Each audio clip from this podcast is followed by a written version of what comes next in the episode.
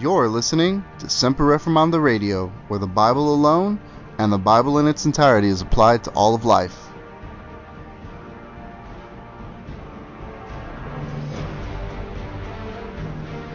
There are many people who do not want to hear the truth because it will shake up the false hope they have that they're going into heaven when indeed they are not.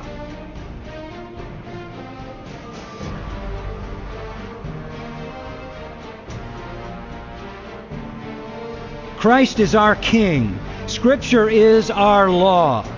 Scripture and the laws of our country now collide head on. Now, just to make it clear, we don't bow down to Caesar.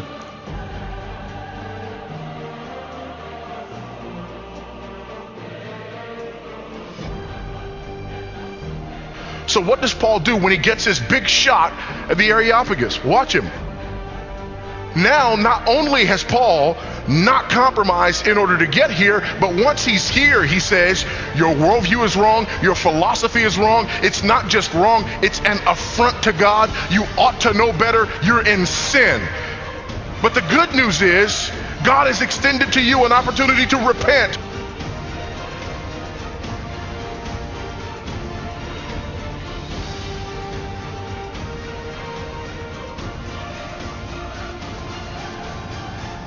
All right, welcome everybody to another episode of Semper Reformanda Radio.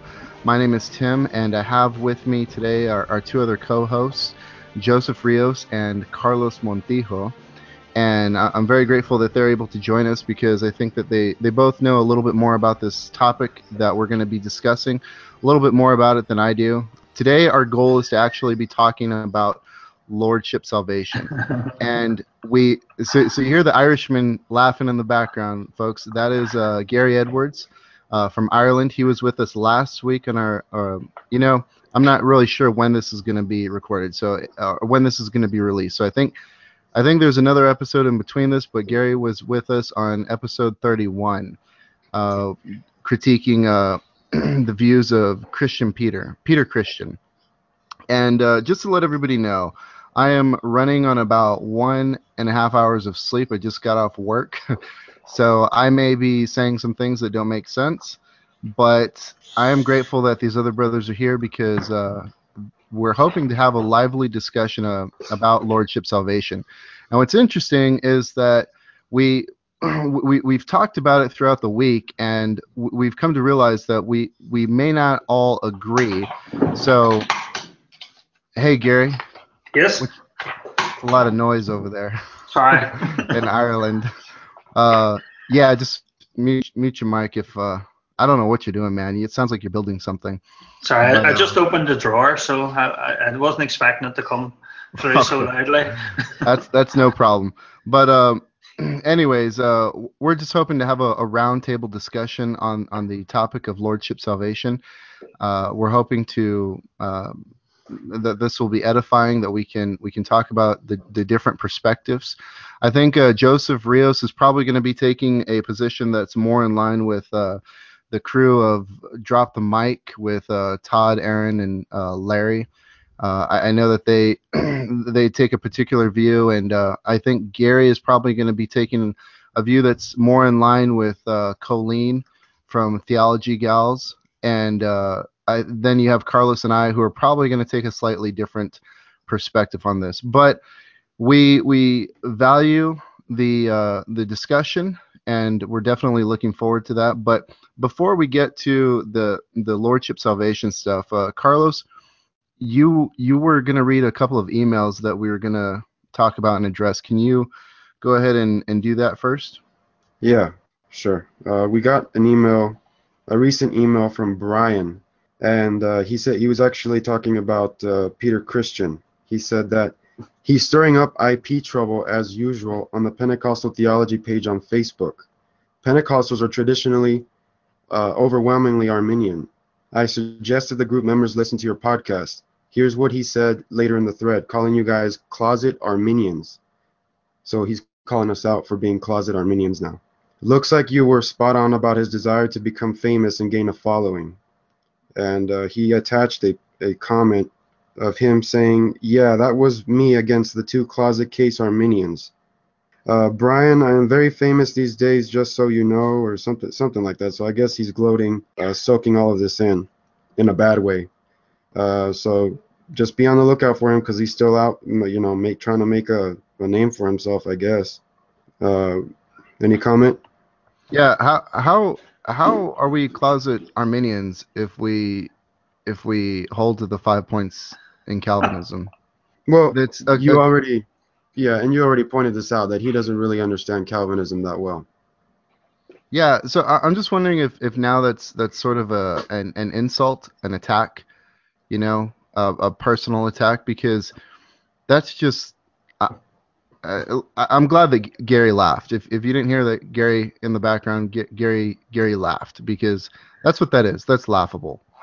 But anyways, uh, I, I just want to let everybody know that Peter Christian has since unblocked us and uh, we've left an open door for him to talk about talk to us. Um, I, I don't want to labor this out in any more episodes uh, with with him. We we did two episodes and it was uh, I thought difficult getting through some of this stuff. But on on a personal level, he's he's more than welcome to contact us uh, personally, and we can have private conversations with him.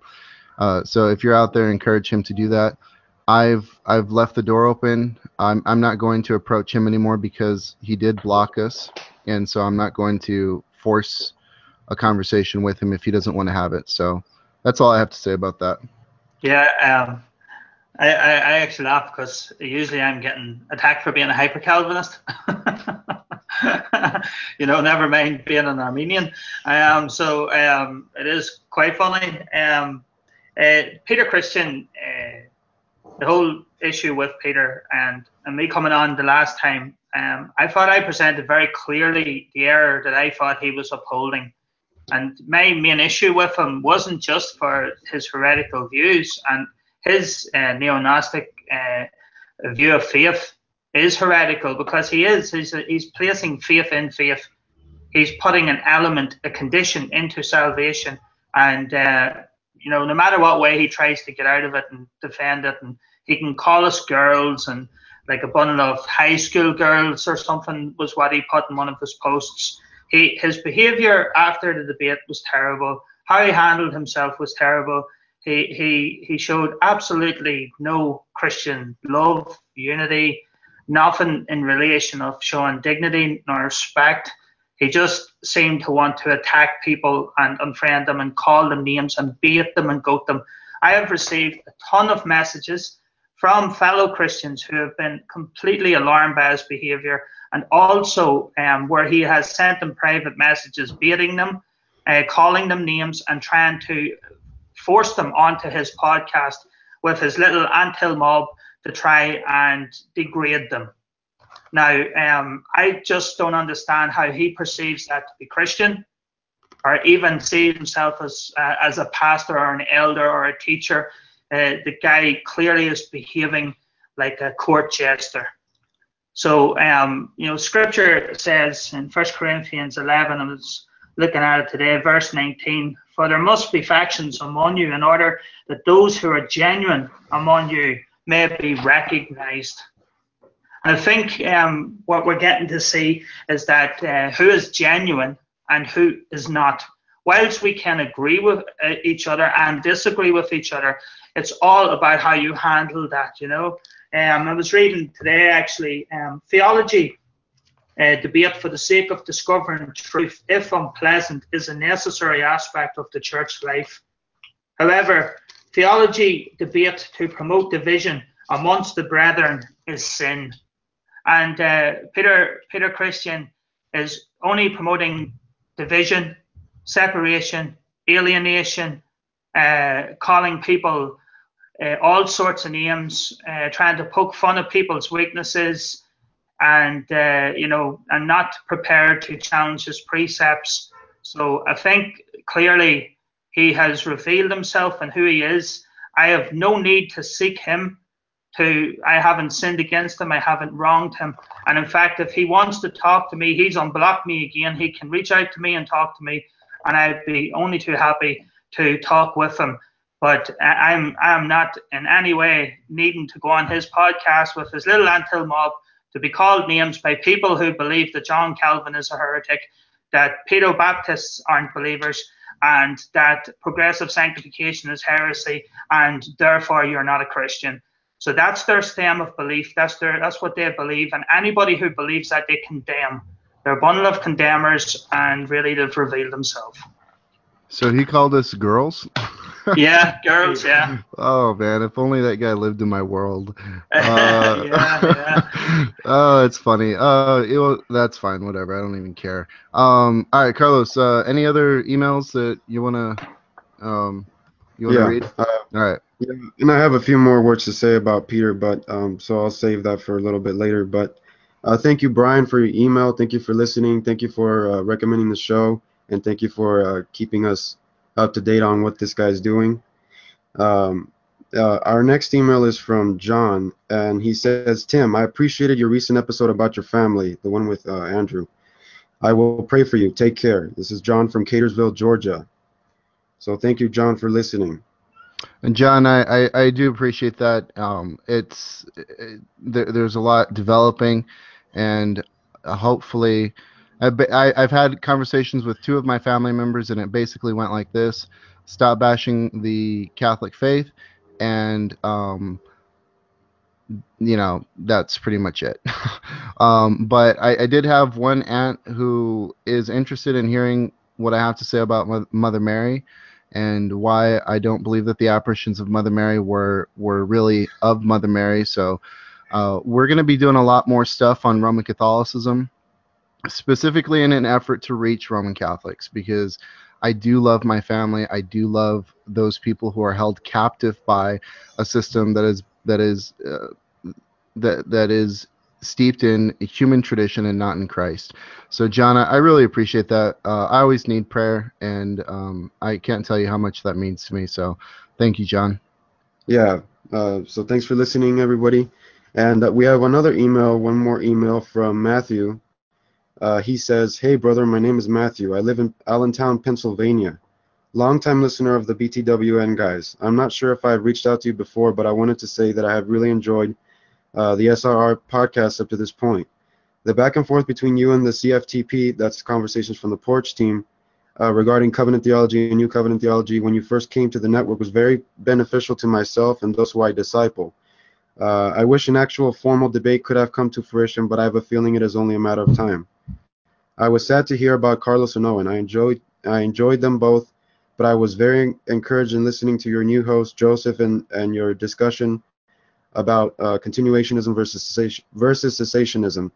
Uh, which, by the way, we're gonna have to do another episode on that because I need to set you both straight. Y'all basically sounded like closet uh, cessation, but we'll, we'll, Oh, we'll get we'll get to that. We'll get to that. okay. All right. Um, yeah, any, well, he continues. I thought it was a very pro- profitable discussion. Anyway, I just wanted to say I really enjoy the podcast and to wish you well. God bless your brother in Christ, Matthew. So thank you very much uh, for your kind words, Matthew.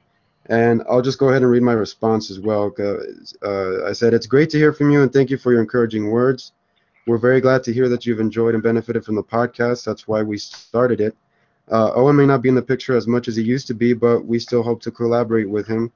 Um, and I've been, and I myself have been very busy at work lately, but I also hope to publish some articles and contribute to the podcast. So stay tuned uh, in Christ. So thank you all for your emails and keep them coming at semper.reformanda.radio at gmail.com.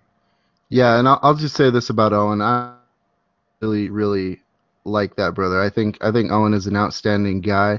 Um, I've I've done a poor job in keeping in touch with him just because of everything that's been going on. Um, I, I'm really wanting to get Owen on the show again for a, an episode or two about the Sabbath. So, uh, you know, uh, it's just uh, I'm I'm working with uh, with Brother Kaufman. I'm working with Joseph. I'm working with, and and all these things keep popping up. So, Owen, uh, I appreciate you, and I just want you to know that, and uh, I appreciate that email. I'm really surprised, Carlos, that somebody actually said they benefited from our little excursion with conversations from the porch, because I think that uh, I, at the time people were were basically saying, please stop. Stop talking about Yeah. this. Move on, and uh, Yeah. so and I mean, we're we're probably gonna be picking up New Covenant theology later on in the future, we'd like to talk a little bit more about it, but that's going to be independent of the conversations from the porch because uh, we I, I, don't I don't really want to go down that road again. Um, so I think that's enough said there. Uh, so let's go ahead and get into our discussion for today. We are we like I said we're gonna be we're we're we're gonna make a a strategic attempt to actually talk about the one thing that we've been talking about but have not actually discussed for like three or four podcasts, and that is lordship salvation. So uh, I, I, just want to give the floor to Carlos first uh, and ask him what. I don't even know what to ask him. I, I, I didn't like type out any questions prior to this. So Carlos, I'm just going to give you the floor, and uh, we'll have a discussion. I don't know if you wanted to talk about certain points of lordship salvation, maybe defining what it is, uh, letting our audience know what it is it's it's pretty interesting because I'm not even sure if we're all going to agree on what it actually is because I think that Joseph probably has a a more um, uh, he, Joseph is probably defining it in, in the way that it's held today, as opposed to maybe how it was held uh, in the past. Um, I don't know where Gary falls on this. I'm not really sure where Joseph falls on this. So let's just have at it, guys. Let's uh, let's uh, have a good discussion. Carlos. Yeah, and all I'm pretty sure about is that if you disagree with me, you're probably wrong. Uh, but anyway, uh, so here we go. Yeah. Well, I, have. I've I've disagreed with you a couple of times and I've been right. So, I mean, well, whatever. All right, let's go. Few and far between, my friend. But uh, no, eh, that's fine. Okay, so we have, and and going back to the NCT stuff, the NCT stuff that we talked about is very important issues, and then you're gonna see them continue to come up uh, when we visit other topics, including this one. So th- th- those are issues that are extremely important uh, to deal with respect with respect to the Bible and Christianity and theology and all of those things. So um, you you will see that as we progress. So I, I have a few more uh, closing words regarding Peter Christian because I didn't get to, to say them and I got cut off at the end of the previous show. But he he he's he has a characteristic, and I know that you've already pointed this out that he's very cult-like he's very extreme. He has very imbalanced and cult-like views. Uh, actually, very similar to somebody else that some of you all may know about called Mark Carpenter. He has yeah. a website called uh, OutsideTheCamp.org, and he's basically exactly. damning and condemning everybody who does not believe in limited atonement, and or or does not believe explicitly that if you reject limited atonement, that you cannot be saved. So it's very similar to uh, this this Peter Christian guy and his clan or whatever is following or whoever he's following. Um, and it's obviously very wrong. That's a that's a very that's not that's not what uh, Calvinism teaches, and um, that's not that's a very poor understanding of the gospel. And so, uh, but and and another problem here that I was gonna also wanted to point out and just kind of uh, admonish Peter with this, if he ever gets to listen to the episode, is uh, the what the scripture says in 1 Timothy 3 2 through 7, which says, A bishop must be blameless, the husband of one wife, temperate, sober minded, of good behavior, hospitable, able to teach, not able to teach, okay, not given to wine, not violent, not greedy for money, but gentle, gentle, not quarrelsome, not covetous, one who rules his own house well, having his children in submission with all reverence. For if a man does not know how to rule his own house, how will he take care of the church of God? uh, not a novice, lest being puffed up with pride he fall into the condemnation, into the same condemnation as the devil. Uh, moreover, he must have a good testimony among those who are outside, lest he fall into reproach and the snare of the devil. So especially that last part, he must not be a novice, lest being puffed up with pride he he fall into the same condemnation as the devil.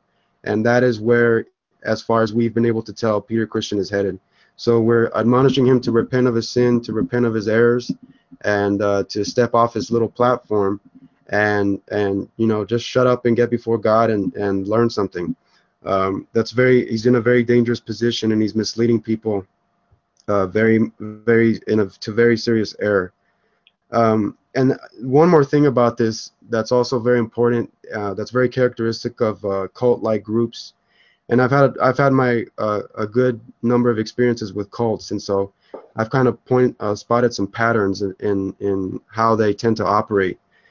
And I've noticed that a lot of these guys tend to have a spirit of Diotrephes, and uh, the spirit of Diotrephes is basically somebody. Uh, it's it's in Third John one nine through ten when he describes what he did. Uh, he says, "I have written something to the church, uh, but Diotrephes, who likes to put himself first, does not acknowledge our authority. So if I come, I will bring up what he is doing, talking wicked nonsense against us.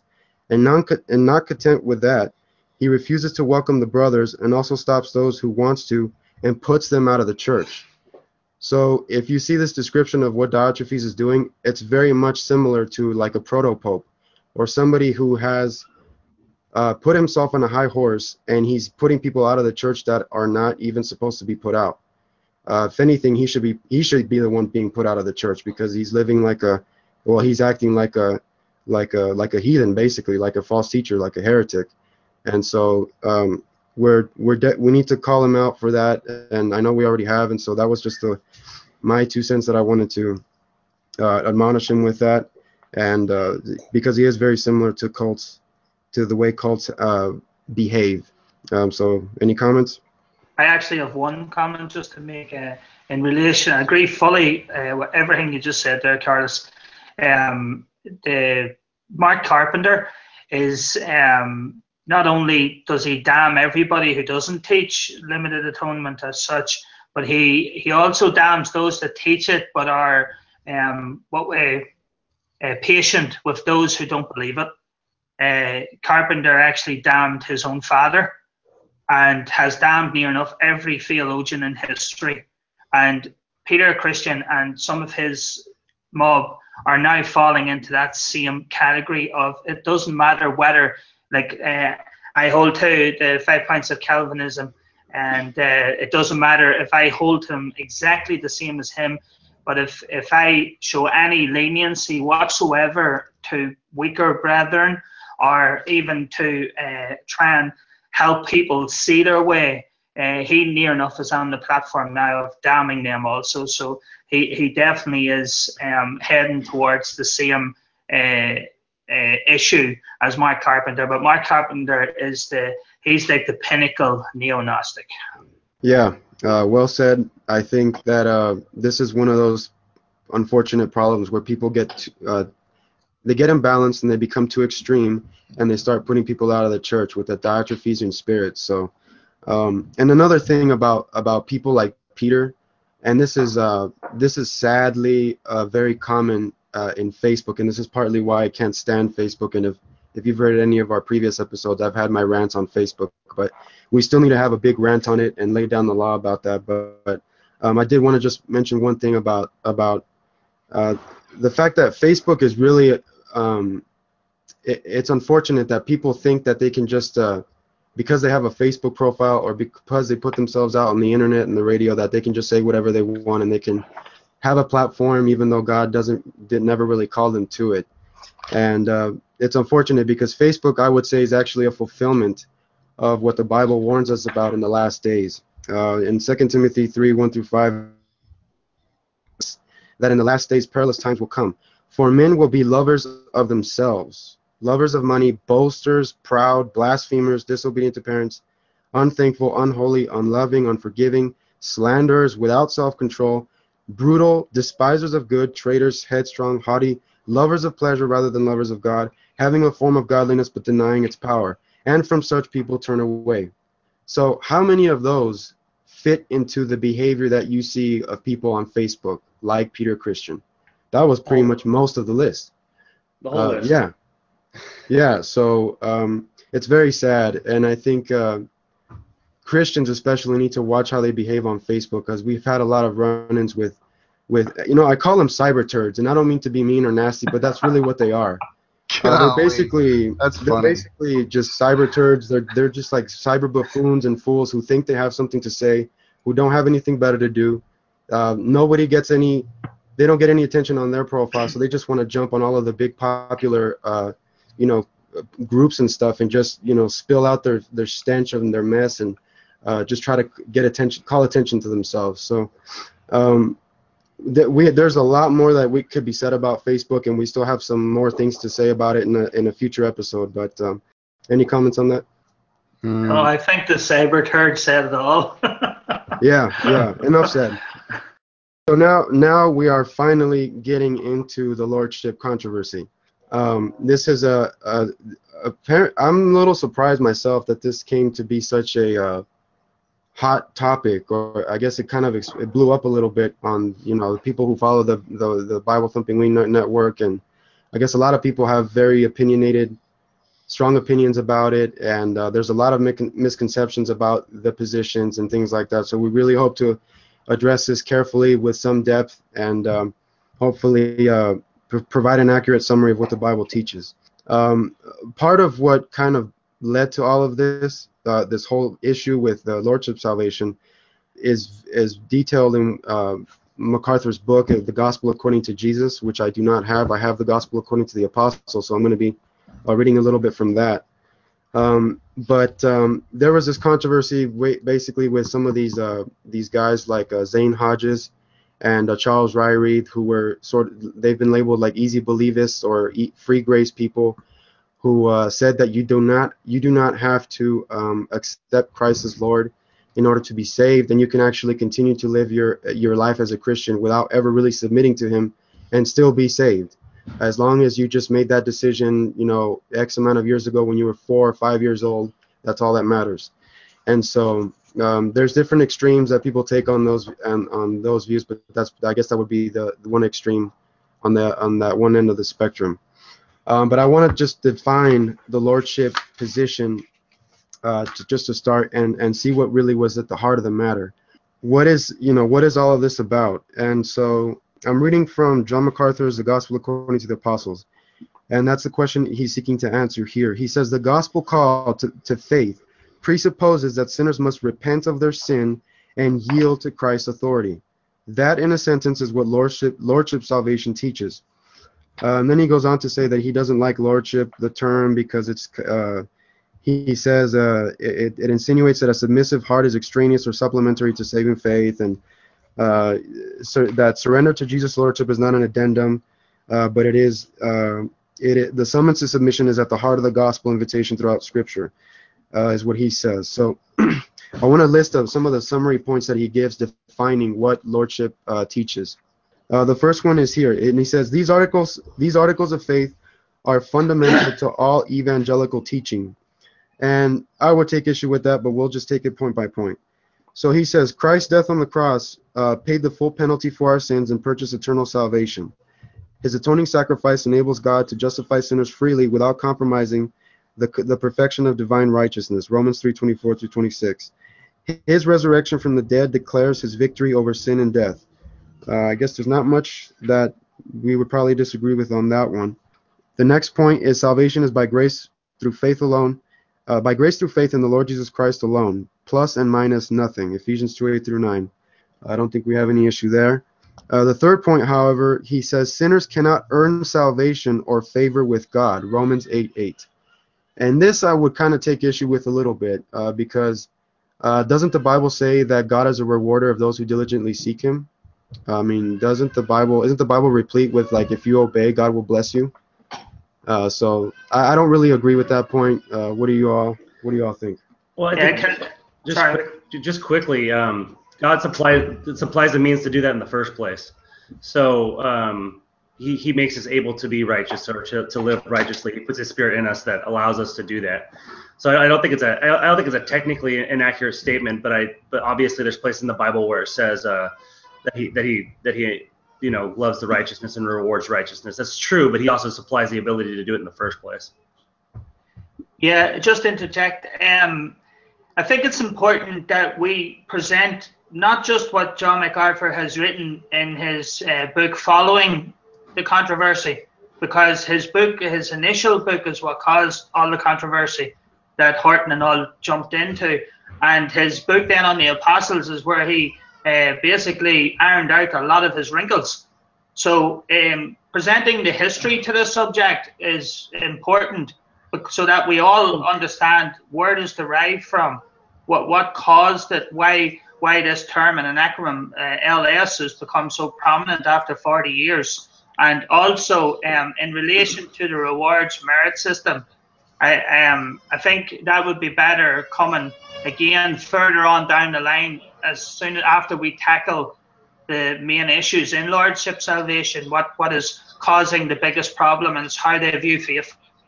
Yeah, yeah. When we finish this, uh, brother Gary, if you know more about the the history, uh, or if you have the book or that you can you know refer to it or something, we can talk about a little bit more about the history. But yeah, I did want to go through this just to see, just to make sure that people know and understand what it is that MacArthur was uh, is defining as lordship salvation, and really he is the the quintessential.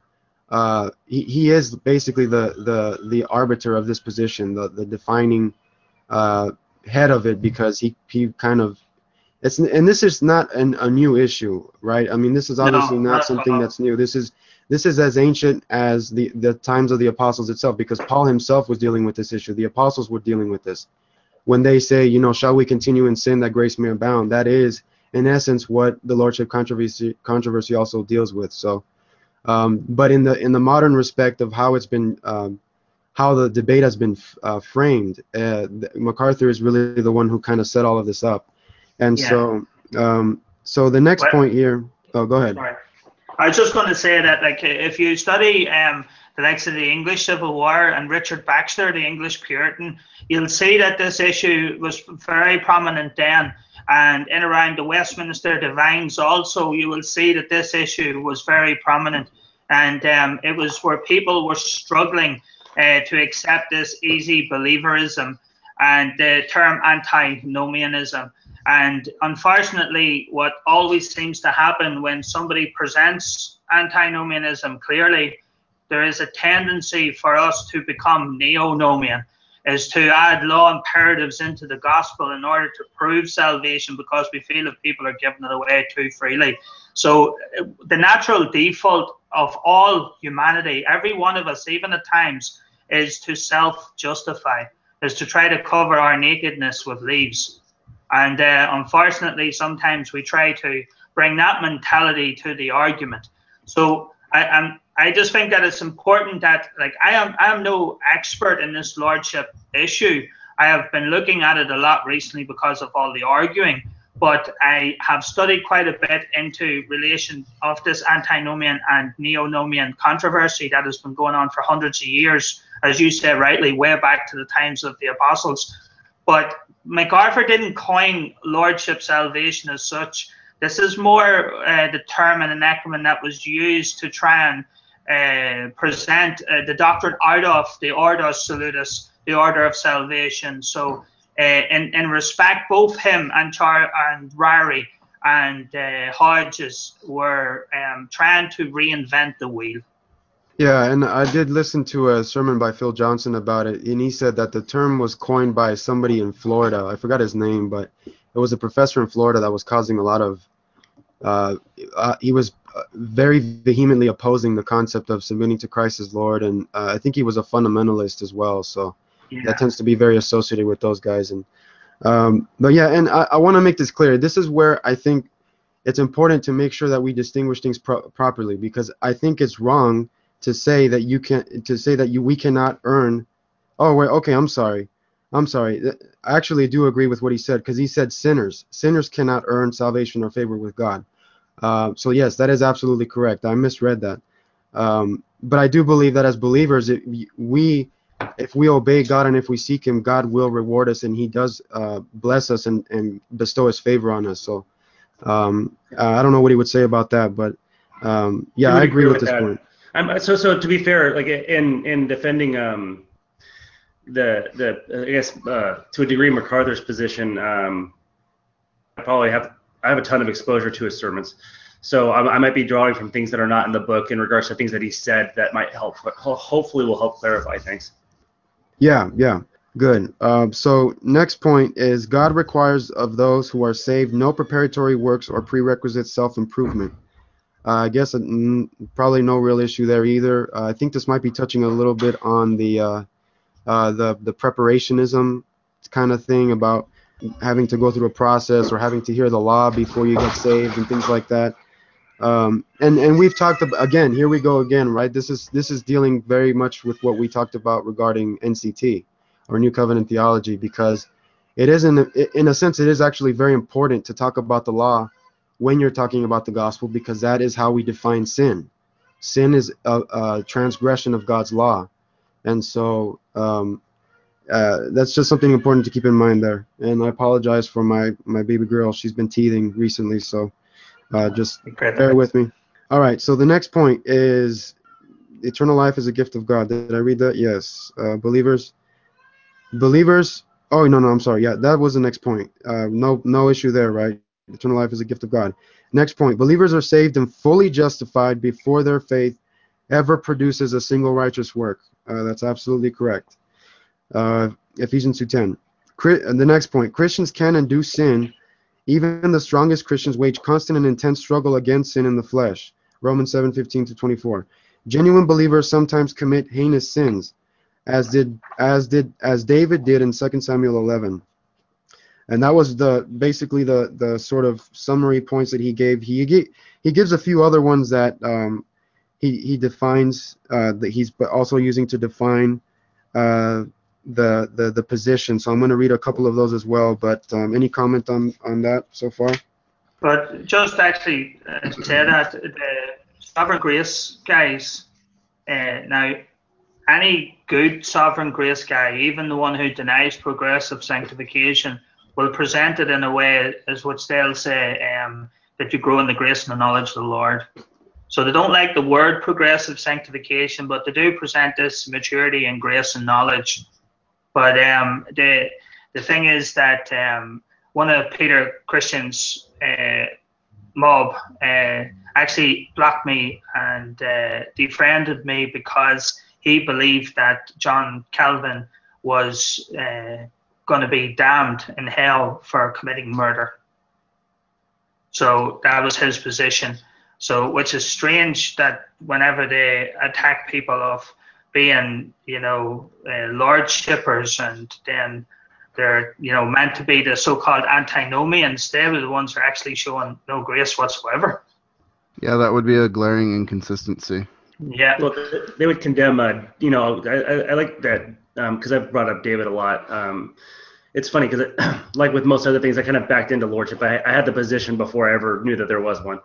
Um, David's a wonderful example because that would he would be also condemning David at the same time. Exactly. Uh, it, it, and and after after David had passed, every time God references to David, he talks about his righteousness, particularly in regards to um, his uh, his consistency in worshiping just the one true God, as opposed to the leaders that would come later that would maybe like take half measures to remove the the Asherah pole and et cetera in their kingdom. So um, we can't uh, we can't hold the different um, we can't hold the standard better than God does. Yeah, and I, I think it's also very important to keep in mind that a lot of people, some people tend to fall into I know I've kind of had these thoughts too. Like, well, David had him. You know, he had a he had him. He had some Bathsheba, so you know, it's not that bad if I if I do this or do a little bit of that. You know, it's that's he suffered horrendous consequences for his sin. Um, God made him pay very dearly for for what for the the grievous sins that he committed, and it was uh, very disastrous stuff. I mean, his son died. Um, his his own his other son tried to kill him. I mean, there was a range of problems that he left uh, because of his sin. So that's not that is still very much a lesson to learn from from David's life, even though he did repent and he did uh, eventually, you know, turn uh, turn turn from his ways and and follow God. I, I think it's a great lesson to learn so that it, you know, instills, you know, with scripture. Scripture is very clear on, on sort of creedal imperatives to make God known and make man known you know, how great and wonderful God is and how sinful and terrible we are. But you have to always remember that God doesn't have to punish us in a way that's severe like that because of gross sin. It's because David was unrepentant in his sin, continuing in his sin, boasting in his sin, and God finally brought it to fruition. But also, he wanted to reveal something as well, because you know we could, any one of us could fall into gross uh, sin but God's grace is sufficient. It's not to say that we have license, you know, Lord forbid, but it is to say that we, if we do sin in a certain way, it doesn't mean to say we need to be punished like David, because our our sin deserves hell fire, deserves the ultimate punishment. We deserve wrath morning, noon, and night, but by the grace of God. I think that the um, the the thing to keep in mind, and I think this is, and feel free to say something if I'm wrong, but but this is where we all agree is that the, the proper view of a, of a saving faith is one that, uh, the, though having an appreciation for for being forgiven of all sins, um, has an aversion to it because it offends God, um, not being um, afraid of sin because of punishment, but hating sin because it offends uh, our holy God whom we love. Uh, in this way, that the commandments are not burdensome. Exactly. Yeah, obviously we I'll just say this real quick. I, obviously, we want to please God, and that's why we follow Him because God gives us a new heart. But there's nothing wrong with also saying that, hey, I don't want to go to hell. I mean, I, I yes. don't want to go to hell either. You know, so that that's that's obviously there's a very practical uh, consequences to believing the gospel and following God because yeah, obviously there's or. benefits tied to that. Yeah, right. It's not, it's right. not either or. It's it's if and or no, not if and. It's all uh, and also. Both. Yeah, and, but yeah. Our, our, our gratitude to salvation as sinners, right? Romans uh, 5, verse 8, whilst we were yet sinners, Christ Jesus died for us. Knowing that God loved us, our gratitude showcases that we're constrained by the love of God. By faith, we are bound to Christ, constrained by his love. And that's what produces godliness. It is that's what produces the, the fruit. That's why our obedience then shines forth.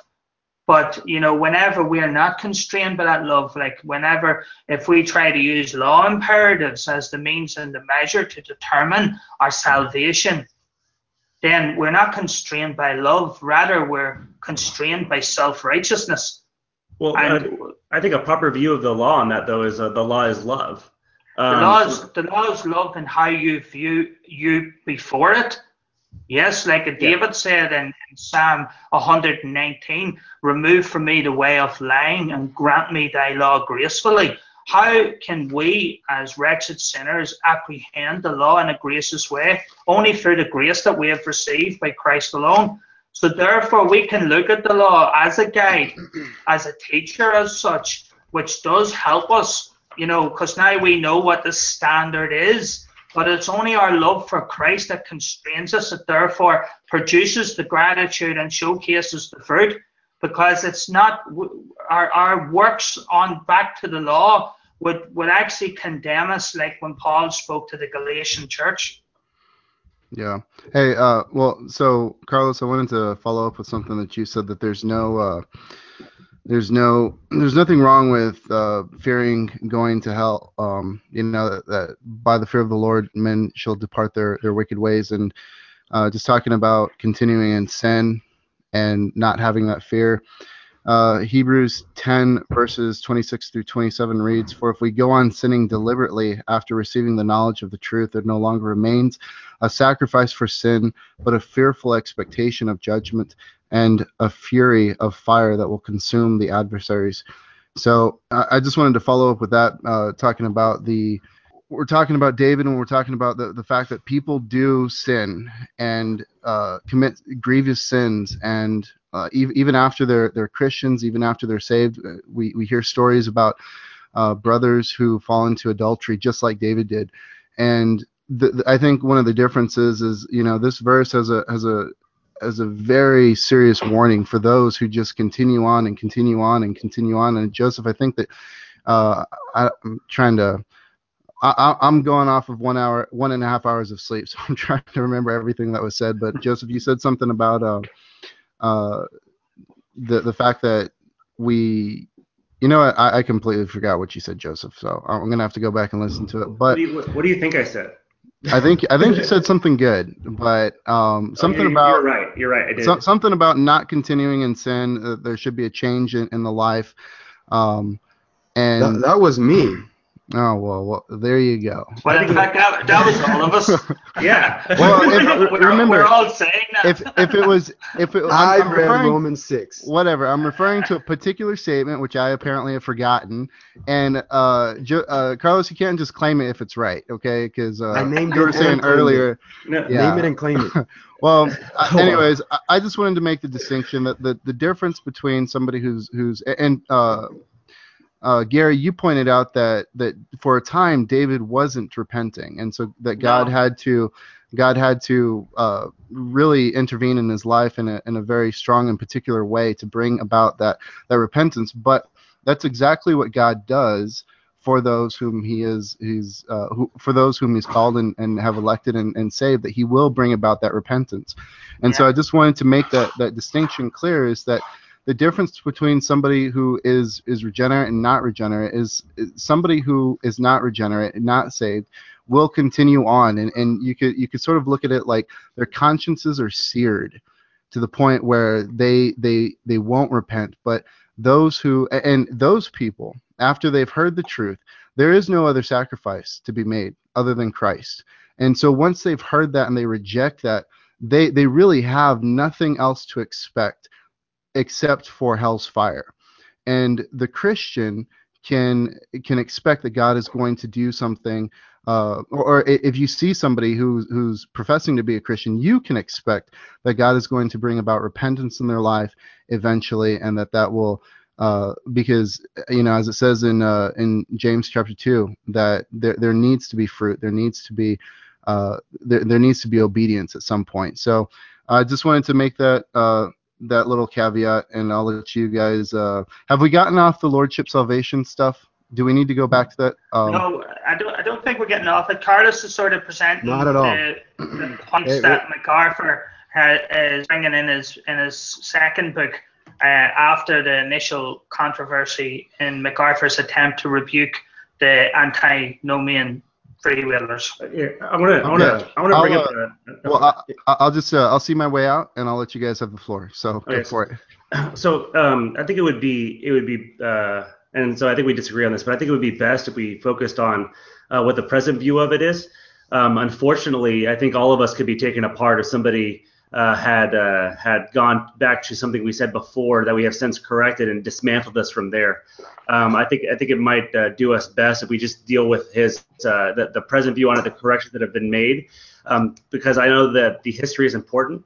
But uh, but if he if, if he's already since corrected it, I think we're just kind of uh, feeling good about how we know better than what he already knows better than. No, no, I, I think I, I actually disagree with you there, brother, and, and I'll explain why. I, I, I don't mean it with any disrespect.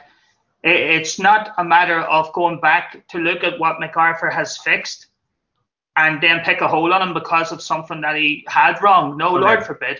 Yeah. Never do that. The point that I'm talking about going back is because some people now are still condemning people for the view that was held back then. Okay. And, and also some like I, I, wrote it in that article that I wrote. The, the, the problem with the lordship controversy is that it's not new. It is yeah. a it is a reinventing of the wheel. It is something that's being done uh, uh, really um, to engage people in a debate and, and, a, and a fight about what camp they belong to. Like I belong to this celebrity pastor, but I belong to this celebrity pastor. And unfortunately, um, John MacArthur, I actually heard him say this himself. Whenever uh, Charles Ryrie died, and John MacArthur says that he sat down with Charles Ryrie and tried to show him, you know, how he had, you know, where he was erring in, in relation to faith. He said that Ryrie agreed with him. And MacArthur says to him, he says, you know, Ryrie was like one of the nicest men that he had ever met in his life. He gave him his car, was really hospitalist, lovely, lovely man. And he says that uh, to make, he says, uh, MacArthur says to Ryrie, you know, well, why are you siding with, uh, you know, sort of Zane Hodges? And he says that, you know, it, it was his friend and he sort of thought everybody was attacking him. So he felt like he would side with him to defend him.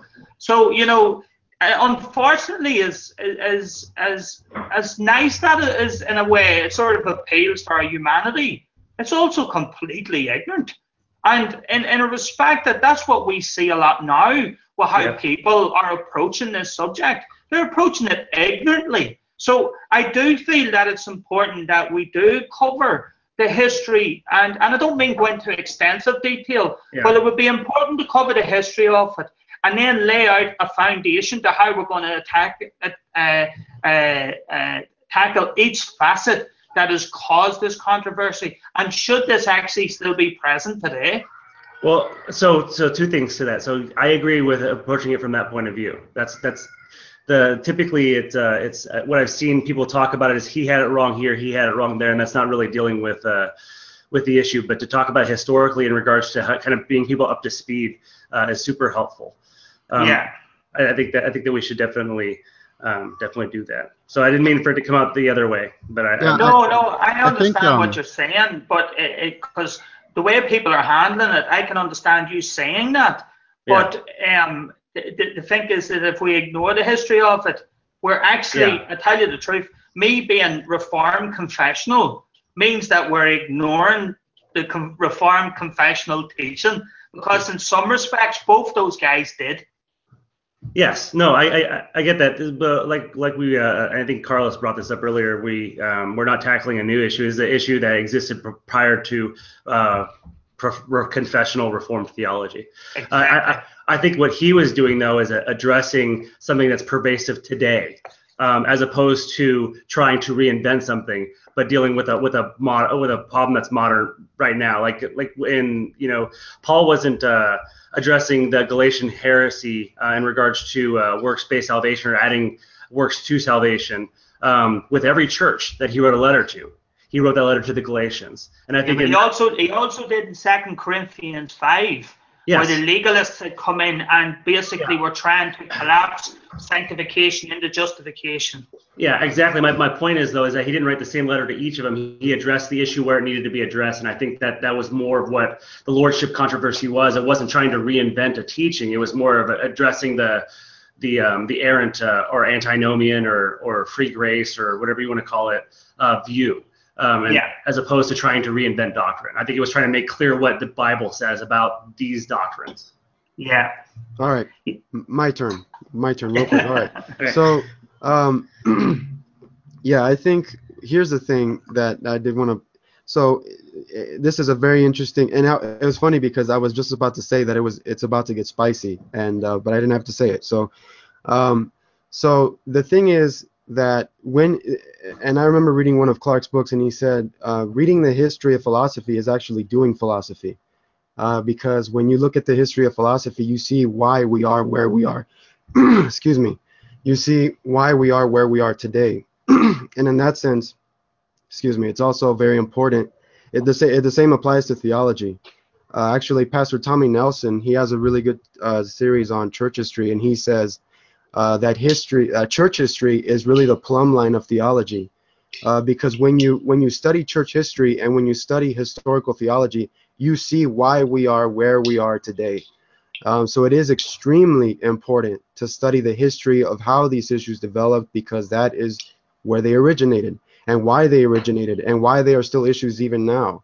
And so, um, so yeah, it, it, it's very important to to know, to understand and know uh, how this, you know, the, going all the way back as far as you can. It, it is extremely important to talk about those things. And yeah, we we have a limited amount of time on the podcast, so it's important for people to to do you know to do their research and do their due diligence and read these books and, and all that. But um, an- another thing is that um, I, going you know with with MacArthur What and from what I understand, when he wrote his gospel according to Jesus, he was actually responding to the teaching of Zane Hodges and uh, I think Ryrie as well.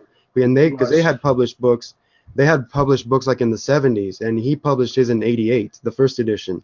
So, and they had like a book in the 60s and 70s, I think. So th- this was already, this uh, this already had traction before MacArthur jumped into it. But it was his book that kind of erupted uh, the controversy to the public, uh, you know, to, to up to the front and center. And it actually he talks about it in in the in the foreword to, to the gospel according to the apostles that it became like a the first uh, the first doctrinal bestseller. And uh, because this actually got it's almost kind of like back in the day when people were arguing about our, our Arianism. Everybody had an opinion about it and everybody had something to say about it because that was like the controversy of the day. Uh, so it's very similar to that um, but in some ways. Okay but another thing um, Zane Hodges, from from what Phil Johnson was saying in his sermon about this, Zane Hodges, these the, the easy believers guys, they tended to be very nasty uh, in their criticisms and then in their invective against the the lordship guys. So they can be uh, fundamentalist, uh, King James onlyists and fundamentalists. They have, and I know this because I came from that movement. I started off as a King James onlyist, and a lot of these guys can be very vicious and very immature when they call out other people's teaching to correct it. They can be very nasty, and uh, that's one of the things that apparently coming from these guys, the the the these easy believers guys, they they tended to be very harsh in their criticisms without really giving you know MacArthur or whoever else the opportunity to to make corrections or to to respond at least. So, yeah. Yeah, um, I think uh, it should be known um, if we're going to talk about Zane Hodges, the way I have learned is that uh, controversy started around 1979 and uh, until MacArthur then wrote his book and then obviously, as you say, erupted. But the books became bestsellers, which lifted these ministers uh, into celebrity status.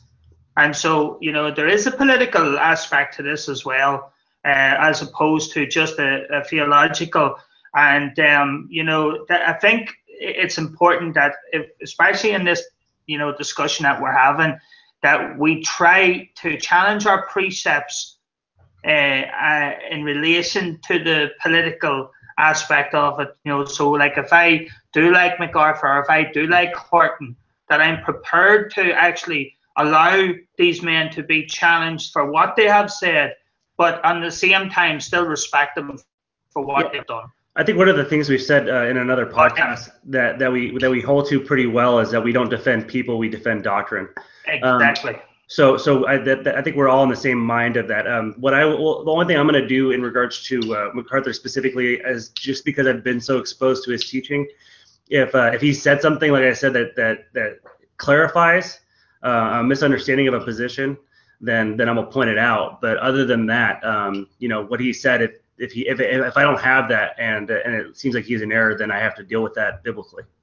So yeah, um, but just just if you haven't read um, buy and purchase Christ the Lord, uh, the Reformation and Lordship Salvation by Dr. Michael Horton, because it's not just Horton, but there's also a series of other Reformed guys who have took this apart and also helped MacArthur in writing his second and third book afterwards to try and help him with, to fix the confusion that he caused. And I'll use the word confusion because I can actually prove that but um, in, in, in rather than you know calling them names, but uh, really just the confusion that that was caused. But back to the Zane Hodges, I think it's important to know where his belief system came from. Uh, he had a friend who he believed loved the Lord, and this friend backslid for a time. And during this time that the friend backslid, uh, he was killed in a car accident. And apparently, this is where this whole concept on doctrine of you know having Jesus as your savior, but you must make him Lord derived from. And uh, this sort of easy believism, you know, through his the way he started to look at you know this confession, you know, I made a confession, this sort of ascent of faith. I made a confession here, and therefore that's what covers me. And therefore, um, whilst the uh, the friend who died in the accident seemed like a, an unrepentant backslider to him. He was still saying he just wasn't making Christ his Lord. So it, it um it didn't actually derive so far from John MacArthur uh, as such. MacArthur then came in and started to challenge this teaching, but the root of it actually stems from free will dispensationalism. And uh, like I remember when I was a Pentecostal, I was actually told that and taught that that you know Jesus died to be our savior, but you must make him Lord. So it it, it is very prominent uh, within the charismatic Pentecostal church, and not just the the the sort of uh, uh, more cultic type King James onlyists and so forth. Well, it's yeah, almost like they, uh, it's almost like they developed a position off of de- de- wanting to defend, um, you know, their way of doing evangelism at the same time. Is the, the, the method of evangelism is you know get somebody to agree to something and they're saved. Um, and uh, and then you know and that's an easier way of doing evangelism if you want to call it that. Unfortunately it just leads people to hell um, but um, the the and more specifically with a false sense of security um, the the the, the, the, I think the part of it is just like the people went more to a man-centered idea of what the gospel is um, in a lot of ways and, and, and left God out of it in a lot of ways. And, and then they had to defend all of their errors simultaneously. And that's how you end up with, you know, um, the, uh, the broken form of evangelism that's not biblical as well as the, um, the, the, the, un, the, the lack of understanding of what saving faith produces in a man. Yeah. Right. That you know that that's a good point to uh, springboard off of Joseph. So uh, the the thing about this, and we need to just set the record straight with respect to the uh, the other extreme of easy believism or no lordship, no lordship as uh, the you know MacArthur calls it, and there's also radical no lordship, which is even more, I guess, radical or extreme or whatever. But um, when you say when you say to people that you don't have to submit to Christ or that you don't have to submit to his authority or that you don't uh, all you have to do is believe that he died for your sins what you're doing is you're actually fragmenting the gospel and you're and you're sort of divorcing the gospel from the rest of its biblical context and what what you have here is just another version of mere christianity and this is what happens with people who fall into these extremes or who fall into imbalances and immaturity because they're not they're still on milk or they shouldn't be teaching or they haven't properly studied the Bible as comprehensively and systematically as they should have. And you get all kinds of these little pseudo the- theological systems that have that are riddled with errors and and inconsistencies because once again they're not rightly dividing the word of truth. And it's an attempt to create a subclass of Christians who are, you know, they call them carnal Christians, and they say that, oh, you can actually be a, a Christian as long as you made a decision. Uh, at one point in your life, you made a decision for Christ, and you can still be living like a total hellion, not without any conscience of, of, of or desire to seek after God's ways, and still be saved and still be co- considered a Christian and that's basically all it is. You're, you, the the problem is with their understanding of the gospel. They don't understand the gospel because they don't understand it in context to the rest of the entire system of doctrine that's taught in the Bible. They don't understand well, Christianity as a whole. Well, correct. Ahead, correct, correct, me if I'm wrong, uh, but uh, just to me, it, it, sounds like what you just said, Carlos, is a, really a, a breeding ground for what we would consider to be false converts today.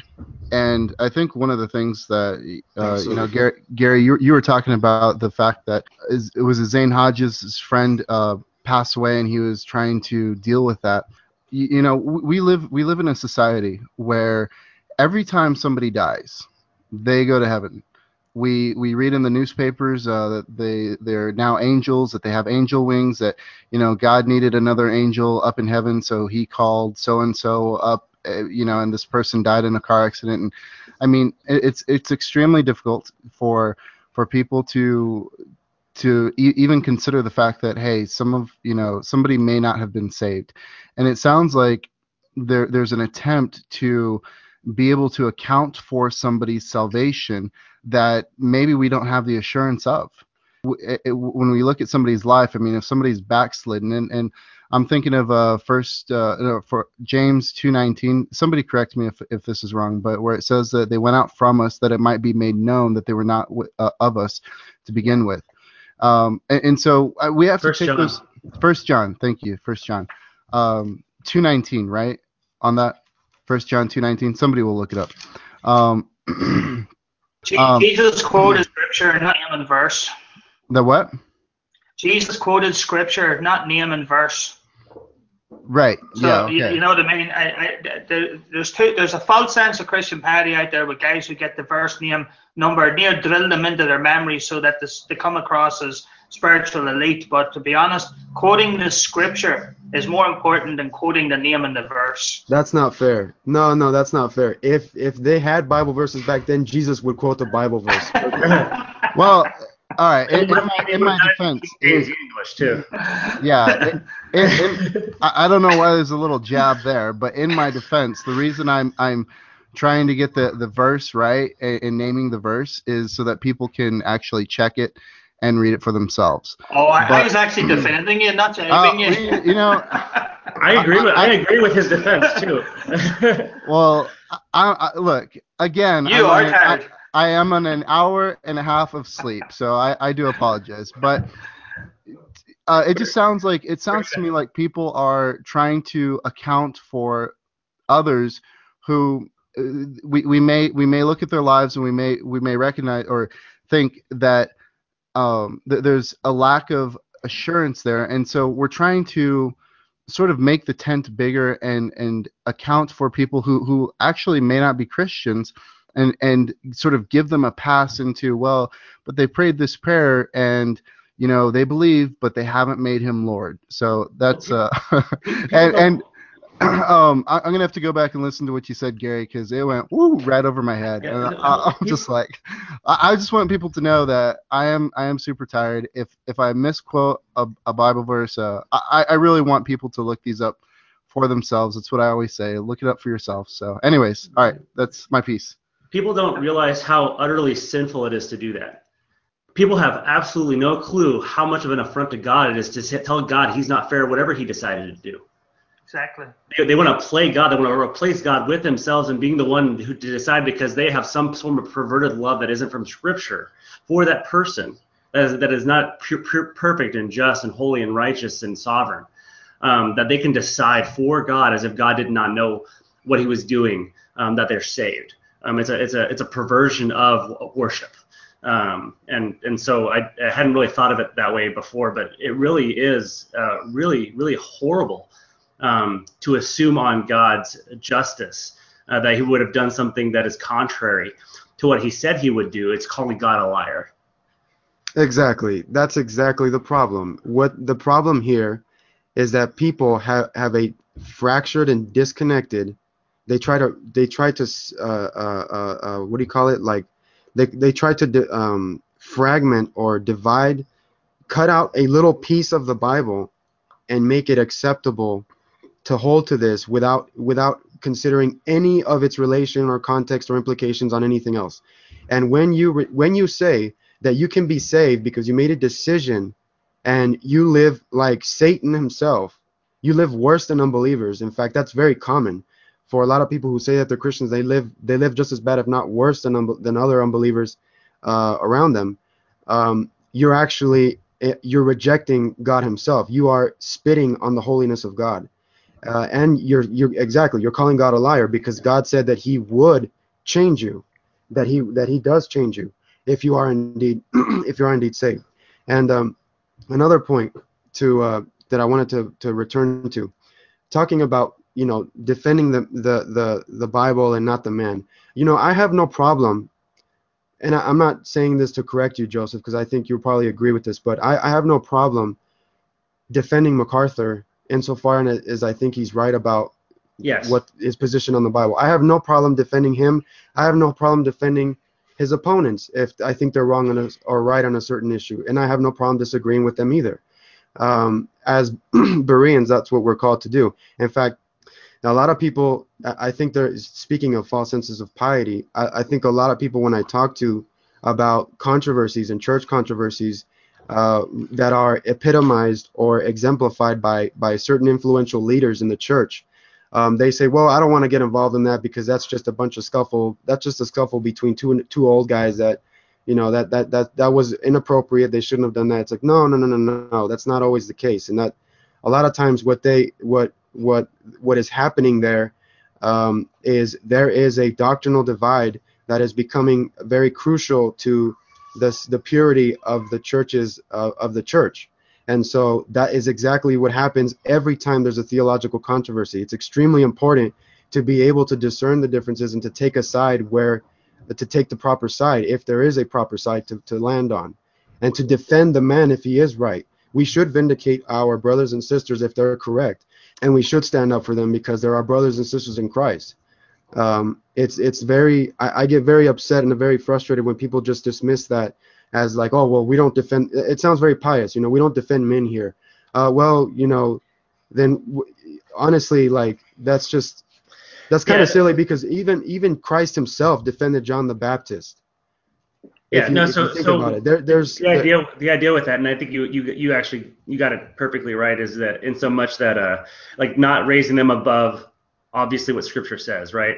So the in so much that they agree with Scripture, I would defend any man. yeah, right. And so and I let, think let me uh, let me just uh, Carlos, uh, that came up in my discussion with Peter, and I think that that's where that originated. And um, what what happened was I had saw, I'd seen people it, once we started to defend John MacArthur.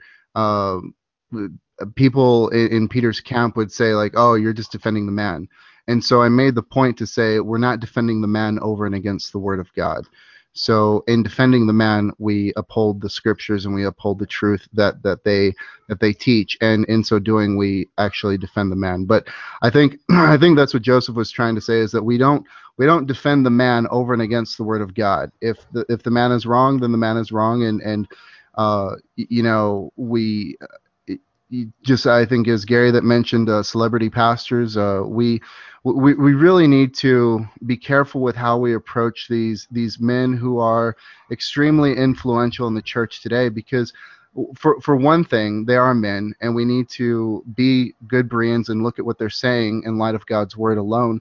But then in, in another sense we need to we need to be very careful because they are they're they're uh, they're giants in, in their own respect. Uh, when when when we look at what God is doing through them, and so we need to we need to be very careful when we evaluate them and we, when we disagree with them, and we we just need to make sure that that's that that's accurate what we're saying and uh, to the best of our ability, and not just be brash and, and childish and uh, in the way that we go about it. But you said you, you get very upset when when people say that, and I, I just I know you're not mad at Joseph right now because that would just be awkward, but um, the defining point is we we can defend the man, but not over and against the word of God. That that I think that should take care of that.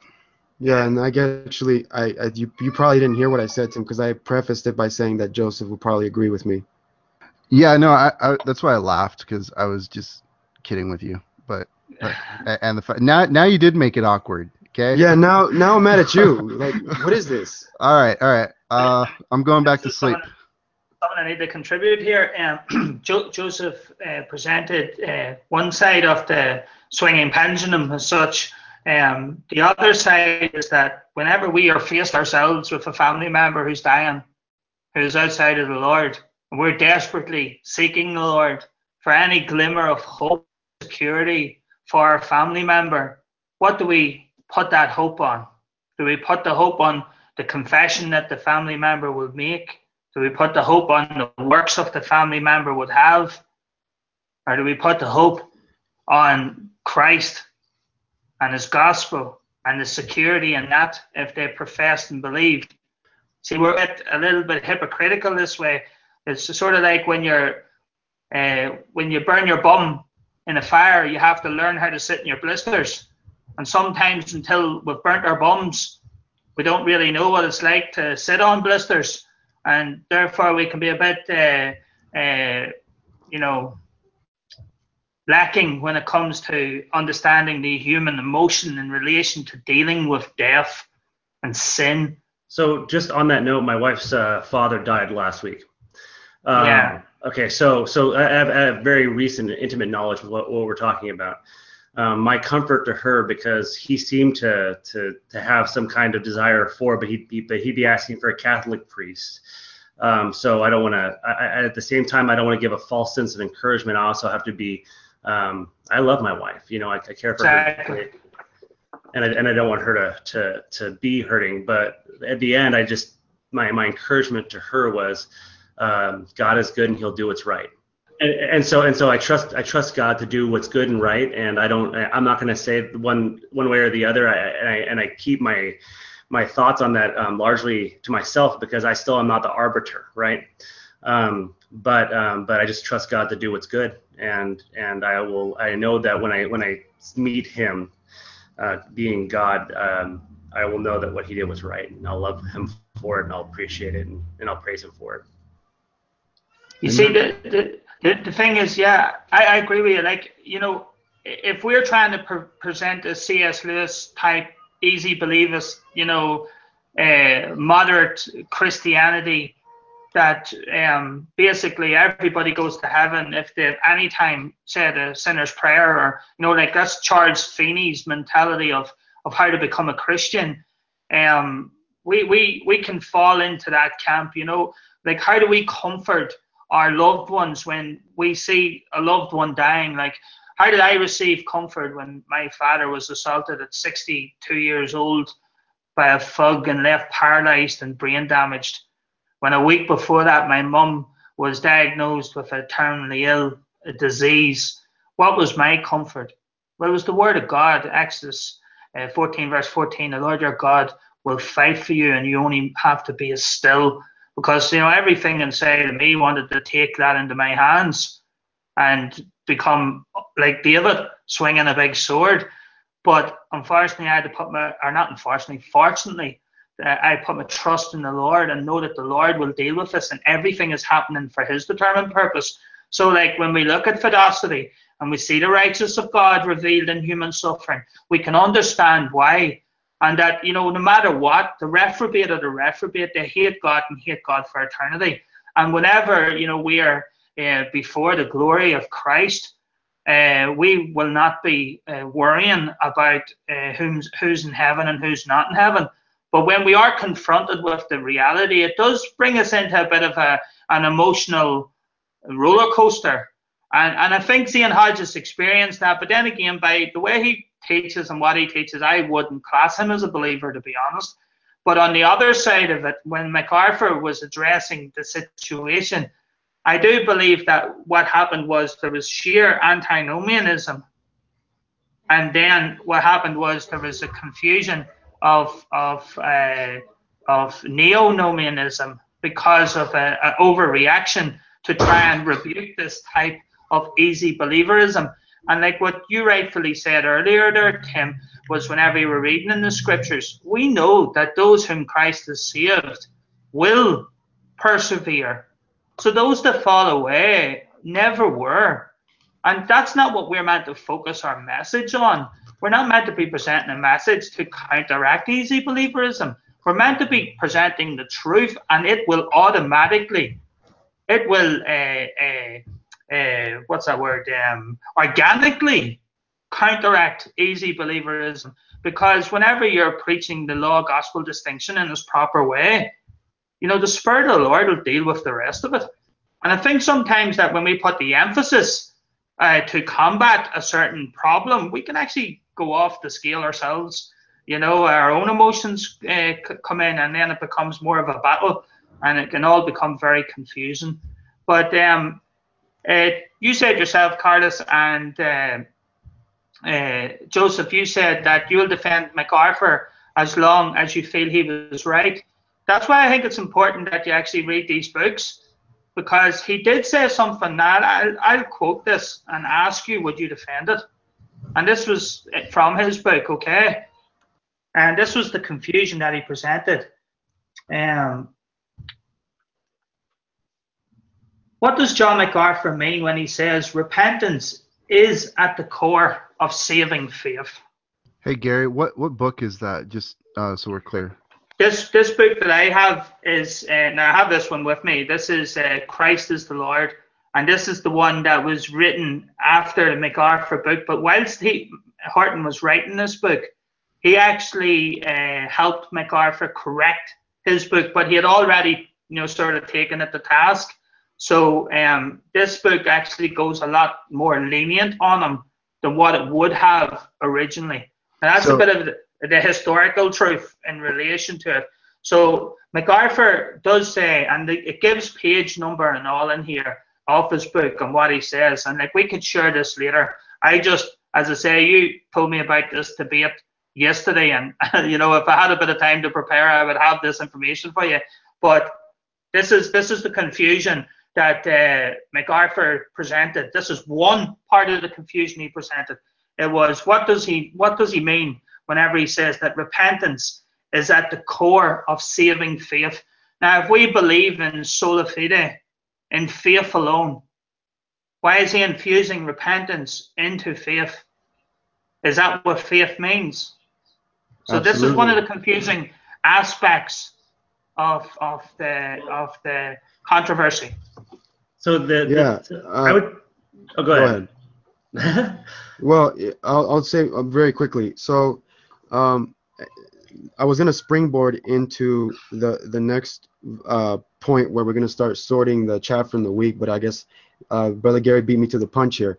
So, when it comes to here's here's another thing that I guess it's a uh, it came up, so we might as well deal with it now. When we're talking about repentance and faith, there's one thing that has to be understood. I think um, th- here's well here's my position on it. I think Tim agrees.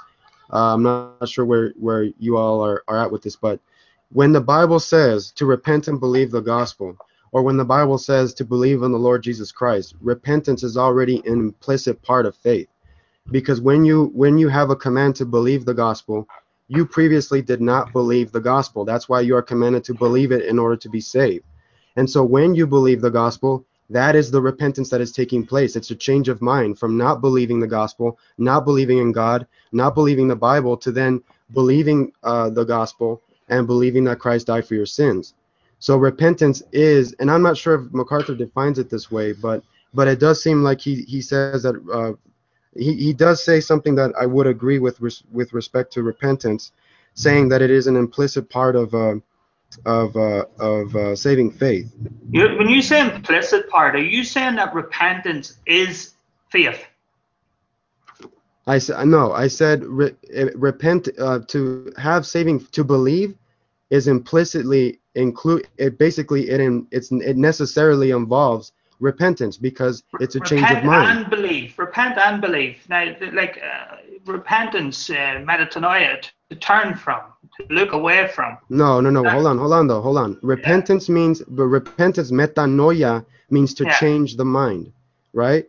So Yeah. repentance is implicit in the gospel when you believe it. When you believe the gospel, you previously did not believe it. So your mind was No, changed by God Hold to believe the I'm gospel. trying, I'm trying, I'm trying to understand your position. Are you, are you actually saying that repentance is in faith? yes, it's involved. So so repentance is at the. So you don't believe in the classic reform position in sola fide. Yes, I absolutely do. There's nothing Can wrong. can I- There's nothing but at odds with but that. how- that- Hold that's on, not the classic reform position. You you have to look at hold on, let me just make this clear. You have to look at what I'm Yeah. the way I'm defining it. I'm not saying that repentance is an explicit turning away from sin. I'm not saying that it's a work. I'm saying that it is a change of mind, the way it is defined in the Bible. When you believe the gospel, you previously did not believe the gospel, but God changed your mind and he caused you to believe the gospel. That is repentance. Repentance is involved when you believe the gospel because your mind has changed to actually agree with it. So But really, here, really look, I- I just- Hold on, my turn. Sorry, sorry. I didn't get a turn yet. Um, the words are used interchangeably in Scripture. Um, so there's a call to believe and there's a call to repent, and sometimes one's Right. used and sometimes the other's used. You've got Exactly. and uh, with uh, Peter in Acts said uh, repent and be baptized. He said nothing about believing. Um, but I, but we all we all know you need to believe. It's it's all, all of faith. Um, they they can be used interchangeably in that sense. So just because we have a we have a you know for, for example a, you know what, what you're referencing to a, a system in place that defines things a certain way, what we can't do is ignore how Scripture used the words and it used it both ways. But you've got you've got to look at something here clearly. There's a distinction between repentance and faith, but that doesn't mean to say that they mash together. Well, there's a distinction we- between pastors and elders, but they're used synonymously as well.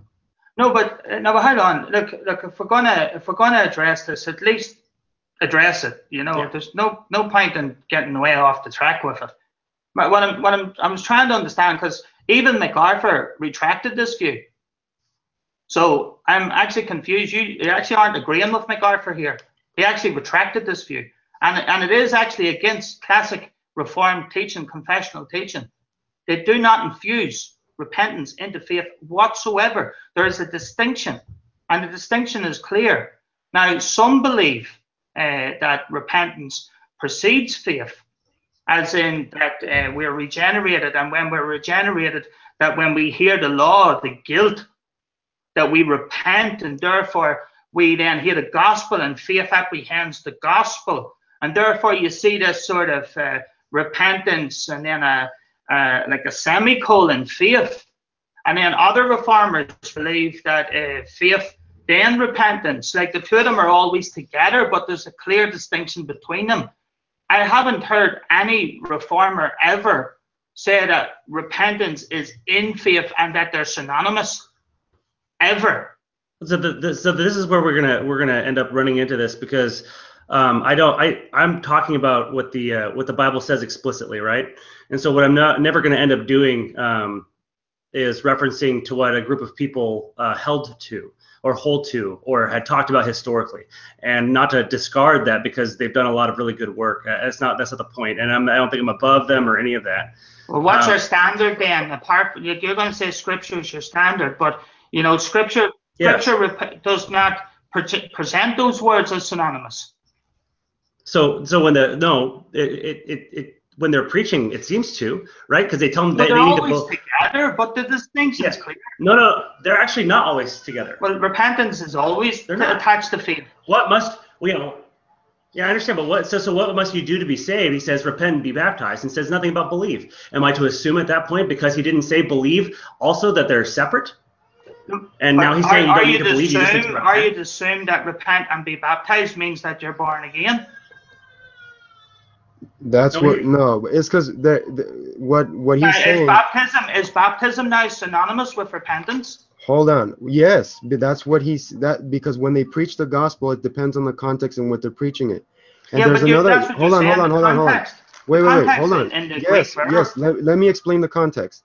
When yeah. it comes to repentance that there are instances like joseph said where somebody asks the question what must i do to be saved? And all they say is believe in the lord jesus christ and you will be saved. They don't say anything exactly. about repentance.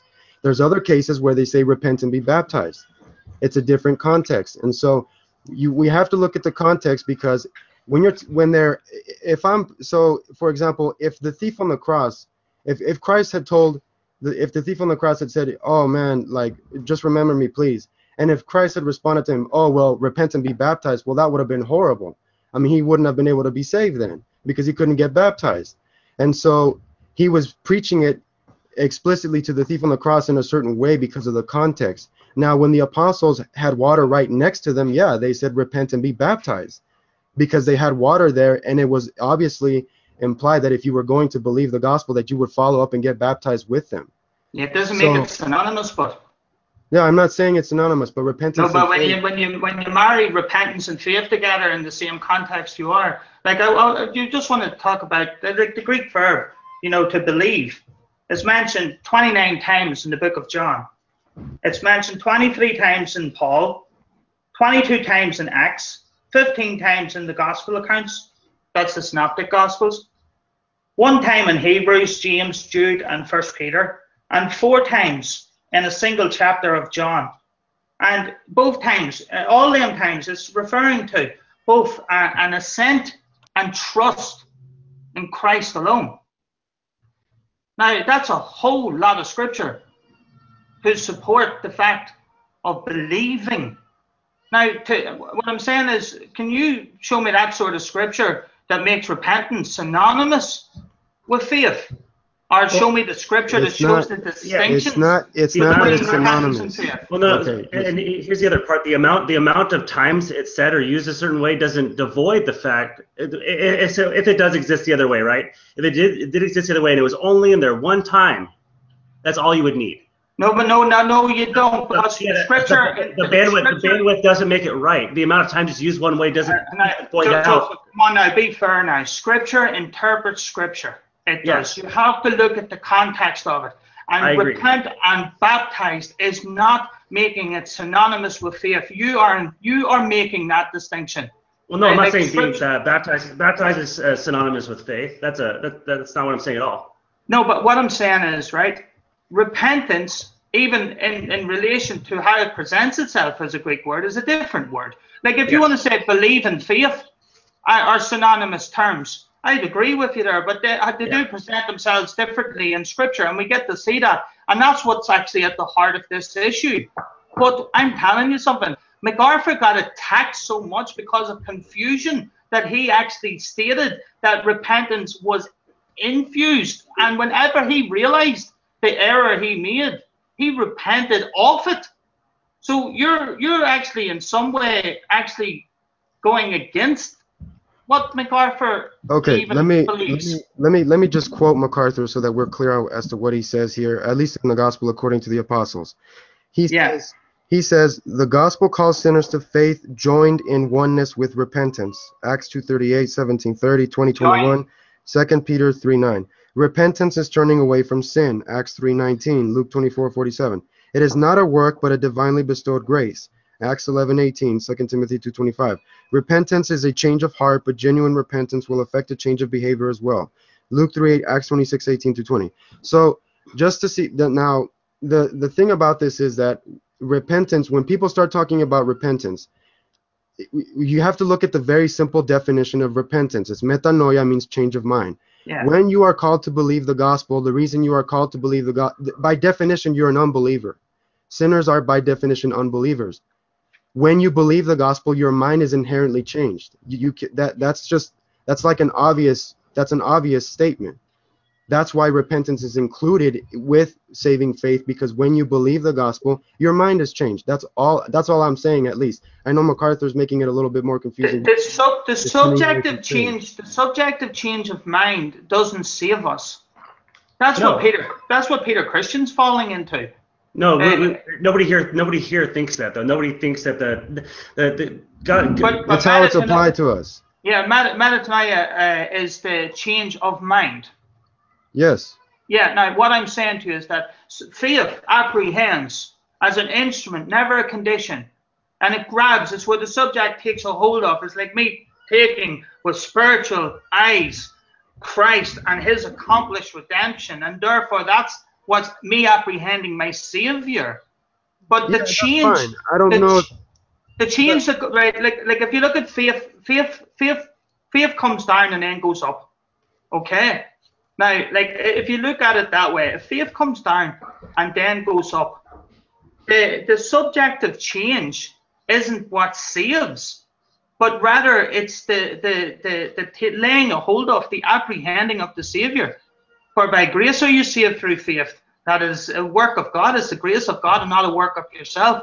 And whilst you might say repentance is also a gift, it's coming into the subject of change, the change of heart, the transformation, the renewal, the, the, the be be transformed by the renewal of your mind. That is not the salvific aspect.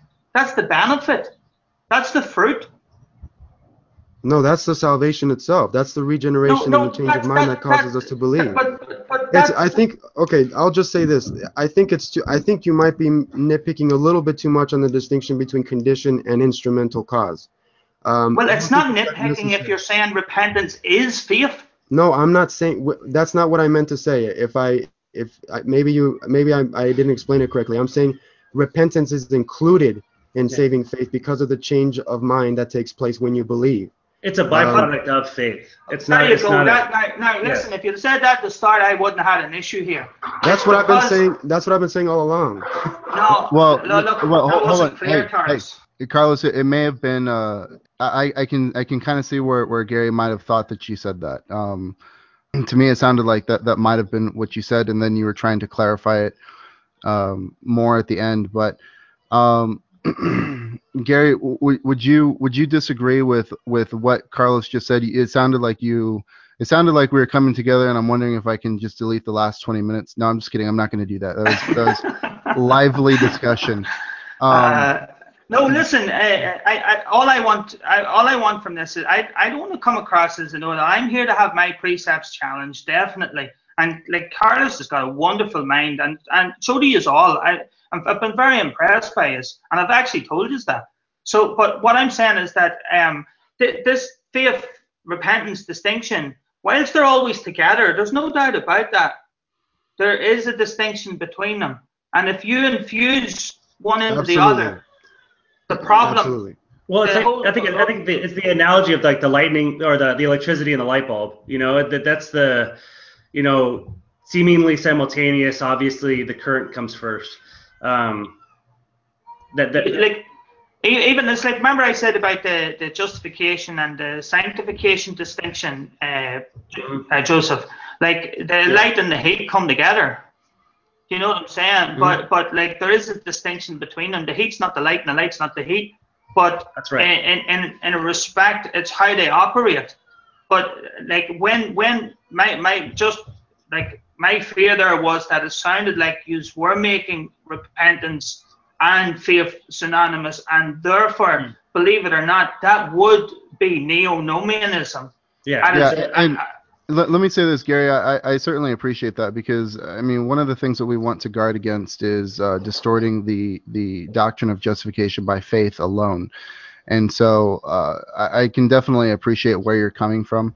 So guys, let me let me just let everybody know that we are at an hour and 30 minutes, at an hour and 36 minutes.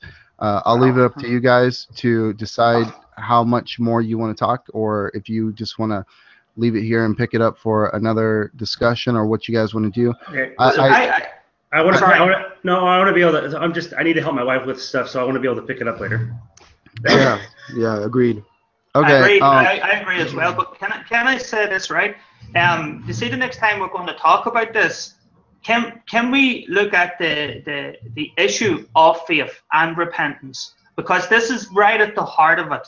So we'll all go away and do a bit of homework yeah, that was that was notes. actually yeah, that was actually the plan. So next time I'll send the outline. I'll I'll, I'll send the outline to everybody this time. Yeah, as a matter of fact, uh, we uh, Gary, I asked you how you defined faith earlier this week, and uh, Carlos and I think that that uh, MacArthur's view of, of what faith is is at the at the heart of the matter. So, uh, definitely looking forward to having Gary back, and uh, it was a it was a lively discussion. I, I think that after we go back and we, we listen to the recording, it's always possible that I mean th- these distinctions are very necessary, and we we may just slip up in how we say something, but uh, I, I, definitely appreciate everybody participating in the discussion in the way that we did. Carlos, I, I really really am, am glad that you're able to record with us. I want you to tell your wife that we are very grateful. Uh, I know that you're super busy right now. Um, and Joseph, uh, you, you, you had mentioned that, you, that your wife's father had passed away, and we we just want your wife to know that that we, our hearts go out to her. I've personally been praying for her and her family, so I, I just want to say thank you for for uh, coming on to the episode, and I, I want to you know tell tell your wife thank you because it's such a blessing to to have you on. And i know that she's giving up time. She, she's allowing you to have that time to do that. And then gary uh, i don't know what time it is in ireland but i'm sure it's late so i just want to say thank you to you for coming on. Uh, we'll try to we'll try to get together uh, next week. I think gary said it right. We have some homework to do. Uh, but i think it's a it's a great topic and we definitely want to keep talking about it. So uh, with that, I just want to say thank you to everybody else. Remind everybody that that you can email us at semper.reformanda.radio at gmail. And uh, you know, one thing that JD Hall says all the time that I, that I appreciate is if you're sincere and you have a question, then uh, you know we we have you have an ear with us, and in, in the same manner, we we definitely appreciate sincere uh, emails, not not ones that, that just want to uh, attack without any content. But if if we said something wrong, you know, we, we want to be teachable. We want to be uh, we, we want to be corrected. So uh, we're definitely willing to have that conversation. I want to say thank you to everybody out there, and I hope that you have a, a blessed week. So we'll check you next time. God bless.